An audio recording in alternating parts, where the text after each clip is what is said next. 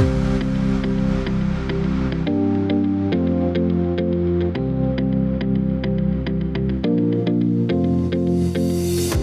לכם, ברוכים הבאים לשומר סף מספר מאתיים שלוש עשרה, והאורחת שלי היום היא סרן במילואים עומר פציניאש. עומר, שלום. אהלן, מה נשמע? בוקר טוב. בוקר אור, אנחנו מקליטים בשעת בוקר יחסית מוקדמת באוהל המילואים. איפה זה אוהל המילואים? מאהל המילואים ניקים, סליחה, כן. מאהל המילואים ניקים, כן, אנחנו יושבים בירושלים מול משרד ראש הממשלה. גן ורדים. אני בדיוק התעוררתי משינה אחרי שישנתי כאן אתמול לילה, אז עדיין כאן. אז את בתוך פיזית, בתוך האוהל, תסובבי רגע את המחשב ותראי לנו איפה את נמצאת. זה האוהל, ועוד יש אנשים, עוד מישהו ישן שם בסקש. שעת קבלת הקהל שלנו היא עוד מעט, אז בינתיים אנשים עוד ישנים. וואלה, אז בואי תסבירי לנו מה זה למילואים ניקים ולמה אתם שם. אנחנו התחלנו בתור כמה חבר'ה שהכירו במילואים, שהרגישו מאוד אכזבה מהאופן שבו הלחימה מתנהלת.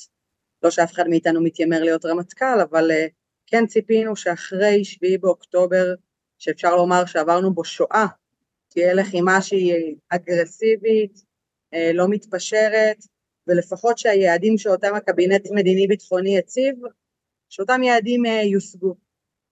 לאט לאט אנחנו מבינים שאנחנו מתבדים, אנחנו לא בדרך להשגת היעדים, אני לא אדבר אפילו על מה שאנחנו מגדירים אותם כיעדים לניצחון, אלא רק היעדים שהקבינט המדיני ביטחוני יגדיר כניצחון, שזה מיטוט חמאס והחזרת השבויים. אנחנו אחרי שלושה חודשים של לחימה, ושום דבר מהדברים האלה לא מתקדם. אז אנחנו החלטנו uh, לתת כאן איזושהי... Uh... על סמך מה את אומרת ששום דבר מהדברים האלה לא מתקדם? אנחנו שומעים מדובר צהל שמתקדמים יפה מאוד? אז אנחנו כאן בין היתר כדי לומר uh, מה שנאמר uh, באולפנים ובדרג המדיני, זה לא מה שקורה בשטח. ובשטח uh, מגיעים לכאן כל יום לוחמים מעזה שיוצאים כמעט עם דמעות בעיניים ואומרים תנו לנו להילחם. ובפועל כרגע אנחנו בשלב שבו יש דילול כוחות מאוד משמעותי מצפון הרצועה, למרות שהאיום גם בצפון הרצועה לא הוסר, והמושג הזה, שליטה מבצעית בשטח, הוא קיים, למרות שהוא לא באמת תואם את המציאות. מה זה בדיוק שליטה מבצעית? אומרים, אומרים לנו את זה כל הזמן, אומרים בצפון הרצועה הושגה שליטה מבצעית, מה זה אומר? אז שליטה מבצעית, הפירוש של המושג היבש, אומר, אנחנו אוחזים בשטח, כל מה שקורה בו בשליטתנו, יש לנו כוח... שיודע לתת מענה לכל עניין פה שיצוץ, זה מה שהמושג הזה אומר.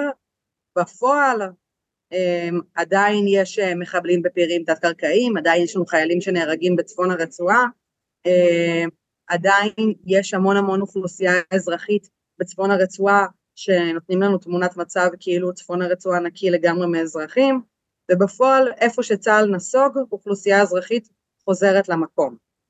ככה שהשליטה המבצעית היא לא בדיוק קיימת, איזשהו מושג אוטופי שמנסים לצ... לצייר לנו, אולי כדי לתת איזושהי תחושת ביטחון, אני לא יודעת, אבל בפועל יש כאן חבר'ה שאומרים, אנחנו באנו שלושה חודשים, אנחנו לא בבית, זה כבר נשמע לנו טריוויאלי, אבל שלושה חודשים זה לחימה ארוכה מאוד. אני חושבת שהפעם האחרונה שמדינת ישראל חוותה מלחמה כזו, אולי הייתה אה, מלחמת ההתשה, ש... שאפשר להגיד שזה גם המצב שאנחנו נמצאים בו עכשיו. ואחרי שלושה חודשים שאנחנו לא בהישגים מבצעים מספקים, וממש היום אנחנו מדברים אחרי שכבר קבינט מדיני ביטחוני מדבר על עוברים שלב אה, בלחימה, סליחה, עוברים שלב בלחימה. אה, ו... ראש הממשלה אומר אנחנו ממשיכים בכל, בכל הכוח ואנחנו נשמיד את חמאס, הוא אומר אנחנו נכ... נ... נתפוס את ציר פילדלפי, מי שאומר לכם שאנחנו מרפים מהמאמץ הזה, מטעה אתכם. תראה, אני חושבת שהוא זורק רק סיסמאות, אני מצטערת, אני לא סנגורית של ראש הממשלה, בסופו של דבר הוא וכל היושבים איתו הביאו אותנו למחדל שאנחנו נמצאים בו, ולהגיד אנחנו הולכים עד הסוף, זה איזושהי אמירה שהיא די ריקה מתוכן ולא מידתית. מה זה אומר הולכים עד הסוף? כי בפועל הוצאת חמש חטיבות מצפון הרצועה, אז איך אנחנו הולכים עד הסוף? אנחנו מקבלים תמונות של השוק בג'באליה מתחיל לעבוד, אז איך זה אומר הולכים עד הסוף, ואיך האויב צריך להבין מזה ש... שהוא הפסיד, כי כרגע זה לא התמונת מצב שמצטערת אצל האויב, וזו אחת מהסיבות שהקמנו את המעל, כי אמרנו, אנחנו התגייסנו כדי להביא ניצחון, כדי להביא את הביטחון למדינת ישראל, ואנחנו כאן במעל ממשיכים את המילואים, מבחינתנו אנחנו ממשיכים את המאבק הזה עד הניצחון, בין אם זה אה, מי שעברנו לזירת הקרב, לזירה המדינית, אה, והמחאה שלנו היא לא, ב, היא לא מתבטאת בזו שאם לא תעשו את הדברים שאנחנו אומרים, אז אנחנו לא נסכים לשרת, בדיוק להפך, אנחנו לא מוכנים לזוז לשום מקום, אנחנו נשאר כאן ונמשיך עד שהסוף הזה יהיה באמת ניצחון ובאמת הכרעה אמיתית. את כרגע, ש... לא, את כרגע לא מגויסת למילואים. כרגע אני הפסקתי שירות מילואים פעיל, יצאנו הגדוד להפוגה של חודש וחצי, ואני מחכה לתאריך גיוס מחדש. בואי תספרי לנו קצת על מה את עושה ואיפה הגדוד. מדובר על גדוד חיר, ואת, נכון. ואת סרן. קשה, נכון, בתפקידך. קצין שיתוף אווירי, קצין שיתוף ארטילרי. נכון, קצין שיתוף ארטילרי. מה זה אומר? אז בקיצור, אני אחראית על הבומים הגדולים של הגדוד, כשיש צורך בהפעלת מרגמות או ארטילריה, אז אני זו שאחראית לבצע את זה, תוכניות אש, הכוונת אש. אז זה נקרא תומך לחימה, אמרת לי. תפקיד תומך לחימה. זה, זה תומך לחימה, סלש לוחם, תלוי בה. את יושבת בתוך הגדוד, או ב, ב, במפקדה עורפית? אני בתוך הגדוד, בשגרה יושבת בחמ"ל של הגדוד, בחירום מתקדמת ומצטוותת למגד או לצוות תצפית, תלוי בסיטואציה. והגדוד שלכם היה במילואים, מחזיק קו בצפון. נכון. כמה זמן, כמה זמן עשית מילואים? חודשיים וחצי. עכשיו, תראי, אתם ארגון פורמלי, או חוסים תחת ארגון אחר, יש לכם איזה ארגון אב שעוזר לכם, אחד היוזמים זה גלעד אח, ששנינו מכירים, ארגון עדכן, האם זה סניף של עדכן? אז חס וחלילה, זה לא סניף של עדכן, גלעד אח הוא באמת המנכ"ל של עדכן, והוא גם היוזם של העמותה ושל מעל המילואים ניקים. אני זאת, זאת אומרת, זאת עמותה. נכון. כן, אוקיי, אז אני... אתם כבר עמותה רשומה, כן. במילואים, ויחד החלטתי להצטרף איתו לדבר הזה. אפשר להגיד על גלעד שהוא יזם, יזם ציונות, אז יש לו באמת את, את ארגון עדכן שבו הוא מתעסק בדברים שהוא יוכל להוסיף עליהם, והעמותה הזאת שהיא גם כן... גלעד יזם אותה, היא לא משויכת לעד כאן, לא בצוות העובדים, לא בתרומות, לא במטרות. ו- ובעמדות, אתם, אתם רואים את עצמכם כארגון אה, ימין? אנחנו אה, לא נוקטים עמדה פוליטית, ואנחנו מדגישים ואומרים, אנחנו עם אה, פוליטיקה סיימנו. פוליטיקה זה מה שהוביל אותנו למקום הזה, זה מה שהכתיב את השיח, של השישי באוקטובר, שבשביעי באוקטובר התבדנו כולנו והבנו שהאויב האמיתי לא נמצא בתוכנו, כמו שכל צד נהג לראות בצד השני, אלא אנשים נכנסו והרגו אותנו כאן לא כי אנחנו ימנים ושמאלנים, אלא כי אנחנו יהודים שחיים במדינת ישראל. וכל אחד שנכנס למעל, שאלה הראשונה שהוא שואל, אתם לא גוף פוליטי, נכון? אין איזושהי מפלגה שעומדת מאחוריכם, אין כאן איזשהם שאיפות פוליטיות. אנשים נמאס להם מזה, וגם אנחנו באמירות שלנו ובדרישות שלנו, אנחנו אה, לא נוקטים אה, אמירות פוליטיות, אנחנו נוקטים אמירות שברמה הביטחונית וברמה הצבאית, הן מובילות לביטחון, ואתה לא צריך להיות לא ימני ולא שמאלני, כדי לשאוף לביטחון, אה, לכן באמת כולם מגיעים, כולם מוזמנים, זה מאבק של כולם. זה... כמה אנשים לוקחים חלק פעיל, כמה אנשים אה, חברים בעמותה, חתומים על העצומות שלכם, מה, מה הסדר גודל של הפעילות שלכם? אז כרגע יש לנו סדר, אני לא, לא התעדכנתי עד הסוף עדיין בעצומה, אבל אני חושבת שעברנו את ה-ששת אלפים,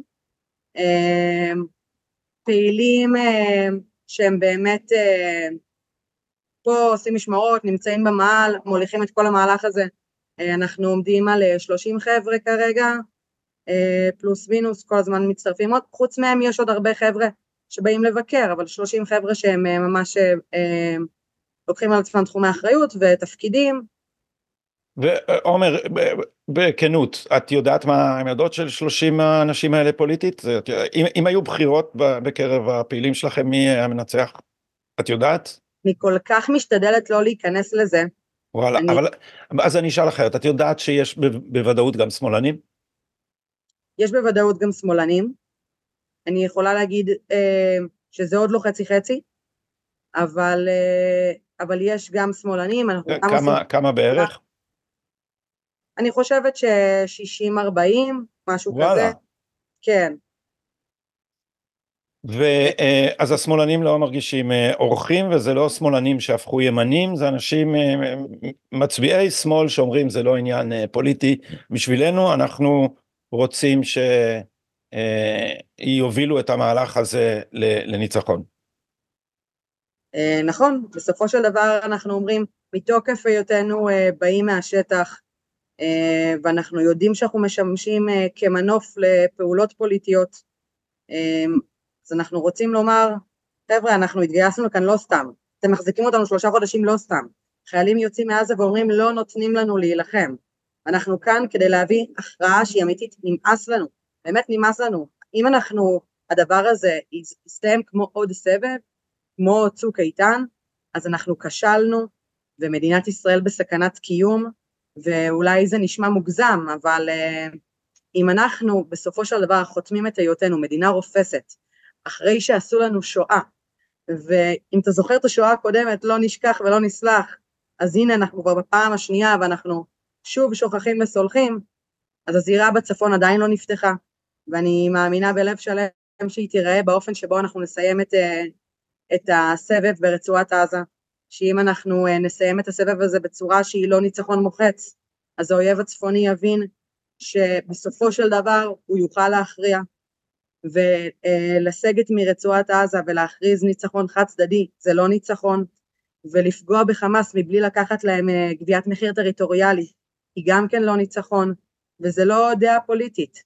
אמנת חמאס טוענת שכל מהותם ועצם היותם ועצם לחימתם הוא לטובת שטח ולטובת כיבוש. מכך נגזרת הבנה מאוד פשוטה, שכדי לפגוע בחמאס, אתה צריך לקחת שטח, כי זה האופן היחידי שבו הם מבינים הפסד, זה האופן היחידי, זה המטרה היחידה שלשמה הם נלחמים. אז לומר, גביית מחיר טריטוריאלי, זה כבר לא אמירה שהיא ימנית, זה לא אמירה שהיא פוליטית, זה אמירה שהיא מבצעית, ניצחונית. ולהגיד אה, עידוד הגירה, כמו שאנחנו אומרים, זה לא אה, טרנספר, וזה לא תמונות של חיילים, אה, לוקחים עכשיו עזתים, ומעיפים אותם בכוח לאונייה, זה שתי מיליון איש, אפילו פחות משתי מיליון איש, שחיים בתנאים לא תנאים, יש לציין את זה, שעוד לפני השביעי לאוקטובר, אה, הנתון שאנחנו מכירים הוא בערך מאה אלף מהגרים מעזה מסתננים, מי שהיה לו את הכסף להצליח להתפלח דרך המעבר גבול, והגיע הזמן לתת להם את הפלטפורמה לעשות את זה. אני לא שומעת אותך. מאה אלף בכמה זמן? אני לא יודעת לומר. אה... אז עומר, הודעה קצרה מטעם נותני החסות שלנו, לפני שאני אשאל אותך כמה שאלות אישיות ברשותך. הפודקאסט הזה הוא כידוע לכם חינם, אבל עצמאותנו יחד עם אתר מידע תלויה בזה שיש לנו שותפים, השותפים זה אתם, אם אתם אוהבים את התוכן שלנו, אנא עשו מנוי, הלינק נמצא מתחת לסרטון. עומר פציניאש, בת כמה את? בת עשרים ושבע. והיית פעילה פוליטית בגיל צעיר? סליחה, לא שמעתי. בצעירותך היית פעילה פוליטית? לא, אני יכולה להגיד שפוליטיקה עניינה אותי, נגעה לי, היה חשוב לי לדעת ולהתעדכן מה קורה, אבל לא לקחתי איזשהו חלק פעיל, פשוט לא היה לי כוח לזה. אמרתי, נשאיר את זה לחבר'ה אחרים שזה מתאים להם, אני אתעניין מהצד. אז זאת אומרת, לקחת פעילות בדבר כזה, את לא היית בנוער איזה מפלגה, או בבית שלקחו אותך להפגנות, או... איפה היית במאבק על הרפורמה?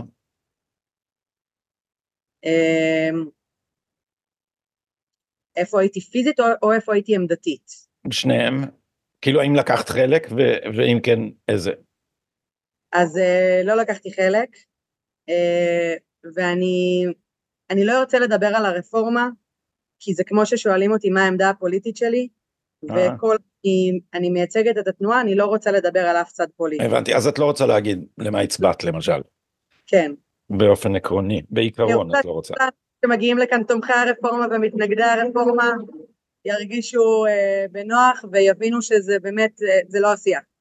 ואת אומרת שמילואיניקים שחוזרים מעזה, אומרים ככה וככה, אנחנו רואים סרטונים, אני לא נתקלתי בסרטוני מילואיניקים שקוראים לה... הנהגה להגיד, שקוראים להנהגה להחריף את המלחמה, להעצים אותה, אני נתקל בעיקר בסתימות הפה, זאת אומרת אנשים שאומרים תפסיקו להתווכח שם בעורף, אנחנו פה עושים את העבודה, אנחנו מסורים, צהל אחלה, אנחנו מתקדמים, אל תפריעו לנו.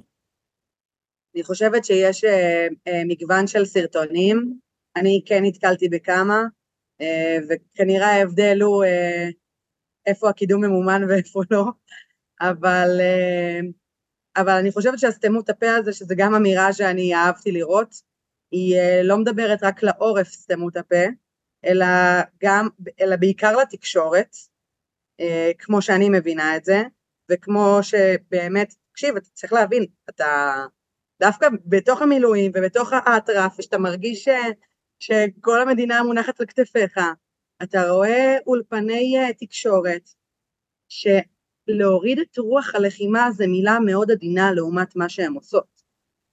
זה פגיעה מורלית קשה, זה פגיעה ביטחונית, ופגיעה במקרים מסוימים, גם מבצעית בחיים של לוחמים בשטח, ולחשוף כל פיסת מידע בדרך הכי חתרנית שיש, ואני יכולה לומר שעכשיו כחלק... מזה שאני uh, בתנועה, יוצא לי גם להתראיין לתקשורת, ולפעמים אני נשאלת שאלות, שאני מופתעת, שמישהו בכלל מעלה אותם על הלשון, ואני אומרת, כולכם פה בצד שלנו, יש כאן איזה שתולים של חמאס, שאני uh, לא ما, מכיר. מה למשל, מי, ר, רעיון לדוגמה, שקומם אותך? Uh, למשל, אני לא אגיד איפה, אבל uh, נשאלתי uh, איזושהי uh, שאלה ברדיו שהתראיינתי אליו, ששאלו אותי מה, מה לגבי סוגיית החטופים ואיך אנחנו רואים את זה. אז אמרתי שברור שאנחנו רוצים את החטופים בבית, מי לא רוצה את החטופים בבית, זה שאנחנו לא נקראים מתי החטופים, זה לא אומר שזה לא אחת מהמטרות שאנחנו מגדירים. ואז המראיינת אמרה לי, אבל את, את קוראת להמשך לחימה, וחיילי צהל מסכנים את החיים של החטופים בעזה. ואני נחרדתי. אמרתי לה, את מבינה שהתגייסו ארבע מאות אלף איש להחזיר את ה... אנשים האלה הביתה, כל פעילות של עזה, יש מושג צבאי כזה שנקרא שון, שבויים ונעדרים, כל פעילות uh, של הכוח בעזה, עוסקת סביב שון, איפה יש איתורים מודיעיניים, לחשש אולי כאן נמצא, אה, פעולות מבצעיות, אה, לאיתור אה, שבויים ונעדרים, אה, התמקמות כוחות בהתאם להערכות מודיעינית, להימצאות שבויים ונעדרים, זה ממש ממש מעסיק את הצבא, ואז לבוא באמירה שחיילי צהל ופעולות צהל מסכנות את החיים של החטופים, זה משהו שאותי הוא מקומם. בטח שמעלים על המטרה הזו כל יום. אני דיברתי על זה לא מעט, שחלק מתוך מטה החטופים עשה פוליטיזציה של הסוגיה שבעצם חותרת תחת האפשרות לנצח, ובעצם מנסה לעצור את הלחימה, כיוון שביני חלק מהאנשים, שחדרו לשם קפלניסטים, נאמר באופן כללי, הפלת ממשלת, סליחה, ממשלת הימין, יותר חשוב מניצחון על חמאס בסדר העדיפויות האסטרטגיים שלהם, כפי שניסח את זה דן חלוץ, תמונת הניצחון תהיה הפלת נתניהו. אולי גם אתם אבל פועלים להפלת הממשלה, אולי הלחץ שאתם מפעילים דווקא יצטרף, אלא מאמצים משמאל להפיל את הממשלה. אנחנו, אין לנו איזשהו אה, שיתוף פעולה עם גופים להפלת ממשלה באופן מודע, וזה לא, אה, ככה זה לא התוכנית שנמצאת לנו מאחורי הקלעים. באופן אישי אני יכולה להגיד לך אף אחד מהממשלה הזאת הוא לא אה, איזה קרוב משפחה שלי, חבר שלי, שאני מגינה עליו בחירוף נפש. מבחינתי, מי שיביא את, אה, את טובת ישראל, הוא זה שאמור אה, לשלוט. ואנחנו כרגע לא במקום של הפעלת הממשלה, אלא אנחנו במקום של דרישה מהממשלה. הכנסתם אותנו לבלגן הזה? תוציאו אותנו מהבלגן הזה. תכריעו את הלחימה, תנו לנו להילחם, תנו לנו לנצח. ואני מאמינה שאני לא יודעת מתי הפעם הבאה שנדבר, אבל בואו נראה כמה זמן הדבר הזה ימשיך, כי כמו שזה מתקדם כרגע, יש המון המון אכזבה אה, מהשטח, אה, יש המון המון קולות שמתעוררים ואומרים, אנחנו סיימנו את הלחימה, ויכול להיות שיגיע יום ש... שיגידו, אוקיי, אולי צריך כאן אנשים שהם ברמת קשירות אחרת לנהל את הדבר הזה. אנחנו לא קוראים להפלת הממשלה ולא פועלים לכך, אנחנו פועלים רק למה שיטיב עם סיום הלחימה, מה שיביא את הניצחון, מה שיביא את הביטחון. זה כל מה שמעניין אותנו. וכמה את חושבת אתם מייצגים את המילואימניקים? יש שלוש מאות וחמישים אלף איש לפחות שגויסו בצו שמונה. הערכה שלך, כמה, כמה, כמה אתם מייצגים מתוכם? אני יכולה רק על סמך חוויות אישיות, על שיח שלי, קודם כל, בשירות המילואים שלי, עם אנשים מהגדוד שלי, עם אנשים ככה שגזרות שכנות שעבדנו ביחד, כולם ימני, אני גם זוכרת אחד, מה, אחד מהחבר'ה שעבדתי איתם, אמר לי, תקשיבי, את לא מכירה אותי מלפני המלחמה, שמאל קיצון זה אני, וגם אני, אין, זה, זה, כבר לא, זה כבר לא עניין, עד הסוף, חייבים לגמור את הסיפור הזה, חייבים לקרוע אותם, חי, כאילו, זו הגישה, והיא באמת חולשת אצל כולם, שכולם עם רעב בעיניים להביא ניצחון שהוא משמעותי, הכרעה שהיא משמעותית, ולדבר ככה באחוזים, אני חושבת שכולם רוצים ניצחון, כולם רוצים הכרעה, אני חושבת שיש אנשים שככה, אה, החלוקה היא אולי, מי שדוחף להכרעה כרגע, ומי שדוחף אולי לזה שיהיה ממשלה אחרת שתביא את ההכרעה. אז אני חושבת כן. שהעניין הוא הטיימינג, המטרות הן אותן מטרות. איך זה בגדוד שלך, במילואים בצפון? קודם כל, האם היו בגדוד אחר הזה סרבנים? האם היו אנשים שסרבו להגיע? חד משמעית לא. קודם כל, גם בתקופת הסרבנות, וכל הפרסום סביב זה, אז לא, לא עלה אף אחד שאמר שככה בהתאם לסיטואציה הוא מפסיק את שירותו. אני חושבת שאחרי כמה זמן התברר לנו שזה עוד סיפור שהתקשורת ניפחה כדי להשיג איזה שהם הישגים, ובסופו של דבר זה אולי חנה בקרב טייסים, חנה בקרב שמונה מאתיים, אני לא יודעת מה הנפח של הדבר הזה, אבל בוא נגיד ליחידות השטח וה, והשדה והחיר, זה ממש ממש לא הגיע, וזה לא היה חלק מהדיבור בשום שלב. אז שאלה אחרונה, עומר, מי מממן את זה? זה עולה כסף, יש לכם אוהל, יש לכם פעילות, אנשים נמצאים שם בשטח, מאיפה הכסף? אז חשוב להגיד שאנחנו עוד לא עשירים, אז אם אתם רוצים לתרום לנו, אפשר להגיע לתרומות. יש לנו פרויקט גיוס המונים, שכל מי שמאמין במטרה, תורם כמה שהוא יכול. אנחנו באופן יזום פונים לאנשים כאלה ואחרים, בעלי הון, מציגים בפניהם את המטרות שלנו, אומרים להם, אתם לא תקבלו את הכסף החזרה, זה השקעה אידיאולוגית, מי שמעוניין. אני לא יודעת לומר לך שמות, כי לא אני עוסקת בגיוס הכספים. וזהו, ואנחנו האמת שממש בשלבים האלה, אבל שום, זה לא ממפלגה, זה לא מארגון, זה לא, אתם לא, אין לכם ממש לא. מחויבויות לאף גוף אחר. ממש ממש לא. אנחנו עצמאים, הדעות שלנו חופשיות ועצמאיות, יש לנו מטרה אחת שזה ביטחון ישראל, אפשר, לא דופקים חשבון, לא לממשלה, לא לאף גוף אחר, זה הדבר היחידי שמעניין אותנו, ואנחנו אה, כאן כדי להזכיר לממשלה, קודם כל תעמדו במה שאמרתם לממשלה ולדרג הפיגודי הצבאי, שגם הוא יכול להיות ככה יותר אסרטיבי מאיך שהוא מתנהל כרגע, תעמדו במה שהבטחתם, קודם כל, תחזירו את החטופים, תמוטטו את חמאס, כי כרגע מדברים על כרגע האוכלוסייה הזאתית חוזרת לבתים, לפני שהאוכלוסייה שלנו חוזרת לבתים שלהם. כן, זה נכון שחוזרים לבתים במספרים משמעותיים?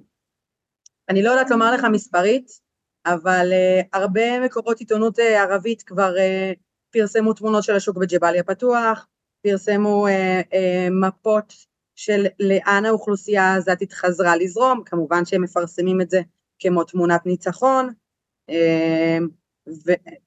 והערכות שאני שמעתי הם שמדובר כרגע על מאתיים אלף איש, שזה די הרבה, וזה ממשיך. מאתיים אלף איש שנשארו או מאתיים אלף איש שחזרו? חלקם נשארו מההתחלה וחלקם מתחילים לזרום, ועדויות בשטח. כן, מאתיים אלף איש שנמצאים שם, כן, זה הערכה, זה מה שגם אני יודע.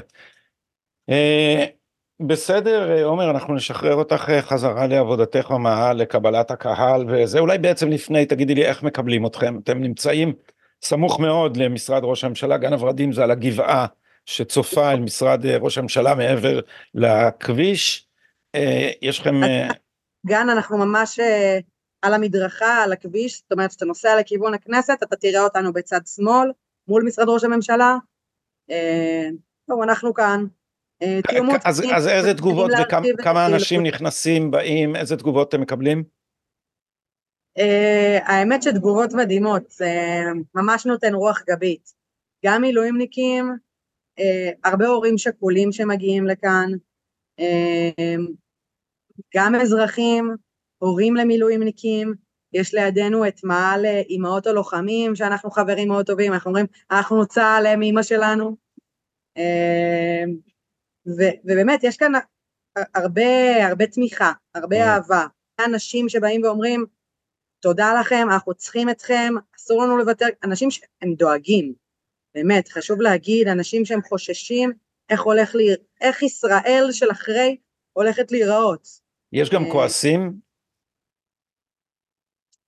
יש, יש לידינו מעל, זה התחיל בתור מעל מטה החטופים, עכשיו הם כבר הקימו שם איזה מין משהו גדול כזה, הם קראו לזה עמוד האש להפלת הממשלה, והשלטים של תחזירו אותם הביתה, התחלפו בשלטים של תעיפו את נתניהו, ממשלת הביזה, הדחה עכשיו, כל מיני דברים כאלה. אני ברמה האישית מאוד כואב לי שהם משתמשים בחטופים כאיזשהו קלף פוליטי, להשיג מטרות פוליטיות שלא קשורות לחטופים, ברור שכולנו רוצים את החטופים עכשיו, ובאמת כאילו הרבה פעמים הם, הם באים, צועקים כאן, אומרים להם, חבר'ה, אנחנו אוהבים, אנחנו אוהבים אתכם, אנחנו המילואימניקים שלכם, אנחנו שומרים עליכם, אתם לא, תעופו גם את זה, קיצר, יש כאן, יש כאן אקשן לפעמים, משתדלים מאוד לא להיגרר אליו, מטרות שלנו נקיות, ככה אני, אני מרגישה בטוחה ונינוחה, חוץ מ... חוץ מניצחון, חוץ מהכרעה, חוץ מביטחון ישראל, חוץ מאהבת ישראל ואחדות, שום דבר לא מניע אותה. חשוב לדעת את זה. עומר פציניאש, סרן במילואים, קצינת שיתוף ארטילרי, ודוברת אפשר להגיד של מאהל המילואימניקים? או... תגיד בין הדוברים. בין הדוברים של מאהל המילואימניקים. תודה רבה לך על השיחה הזאת, בוקר טוב. תודה לך, יום טוב.